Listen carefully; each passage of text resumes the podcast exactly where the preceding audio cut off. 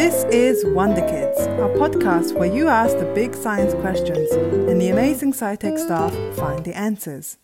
My name is Zaya, and I've been thinking a lot about magnets and height lately because of some questions sent in by Claire and Isaac.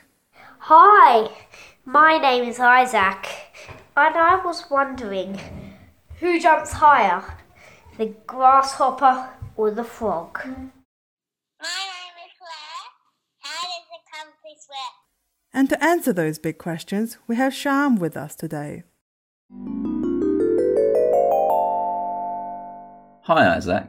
Who jumps higher, the grasshopper or the frog? I love that question, and it's not as simple to answer as I first thought. I had to do a lot of research on this one. Grasshoppers can jump about 25 centimeters high, which doesn't seem very high, does it? That's about the length of both of your hands together, end on end. Do you think you could jump that high? Try it out. You can jump higher than that. Who do you think is the better jumper, you or the grasshopper? It's not fair to compare you with the grasshopper, is it? Because you are so much bigger than the grasshopper. So, in science, when we make comparisons about which animals can jump higher or further, we talk about something called relative distance.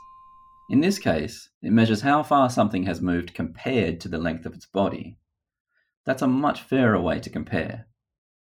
So, how high can you jump compared to the length of your body? Can you jump twice as high as yourself? I didn't think so. What about the grasshopper? Well, it can jump upwards five times the length of its body. If the grasshopper were as big as you, it would be able to jump over a giraffe's head. Pretty impressive, huh?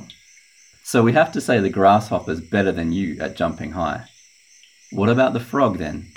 Well, this is a bit tricky because there are lots of different frogs, but one of the best jumpers is the tree frog, and they can jump upwards 10 times the length of their body. If the tree frog was as big as you, it would be able to jump over a giraffe standing on another giraffe's head. So the tree frog is definitely the winner.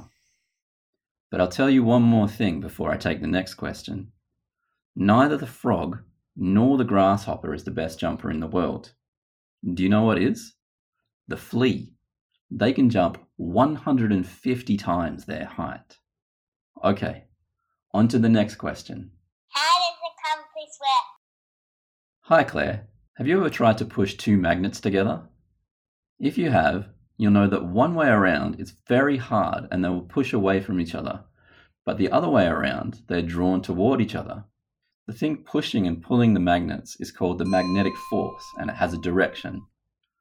Basically, magnets have two ends, a north and a south end, and the magnetic force draws opposite ends together, north and south, but pushes the same ends away. So south and south, or north and north, push away from each other. Ever heard the expression opposites attract? It's certainly true for magnets. Compasses work because the Earth itself is a magnet, and the needle in a compass is a magnet. The Earth's magnetic south end is near the North Pole, and its magnetic north end is near the South Pole. That's a bit confusing, isn't it? But what it means is that the magnetic force makes the north end of the magnet inside a compass turn toward the North Pole, because that's where the south end of the Earth magnet is. If you had a large magnet sitting on your table, it wouldn't start spinning around and line itself up with the Earth. This is because there are other forces which stop it from moving. Gravity pulls the magnet towards the ground, and friction makes it hard for the magnet to slide across the table.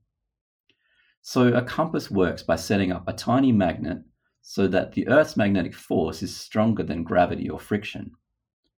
A very small magnet means there's less gravity pulling on it. And if we place that tiny magnet on a slippery surface, there won't be much friction. So the magnet will line up with the Earth and point north. One of the best ways to reduce the friction is by making the magnet float, and you can use this to make your own compass. But that's an experiment for another time. Thanks for finding out those answers for us, Shyam. So, the tree frog can jump much higher than the grasshopper, and the compass works by using the Earth's magnetic force. We've also learned some new words today. Relative distance is how far you've traveled in comparison to something else, like your body size. Magnetic force is the force that attracts the north end of a magnet to the south end of another. Thanks for listening to Wonder Kids. This episode is brought to you by SciTech. Explore your world through wonder.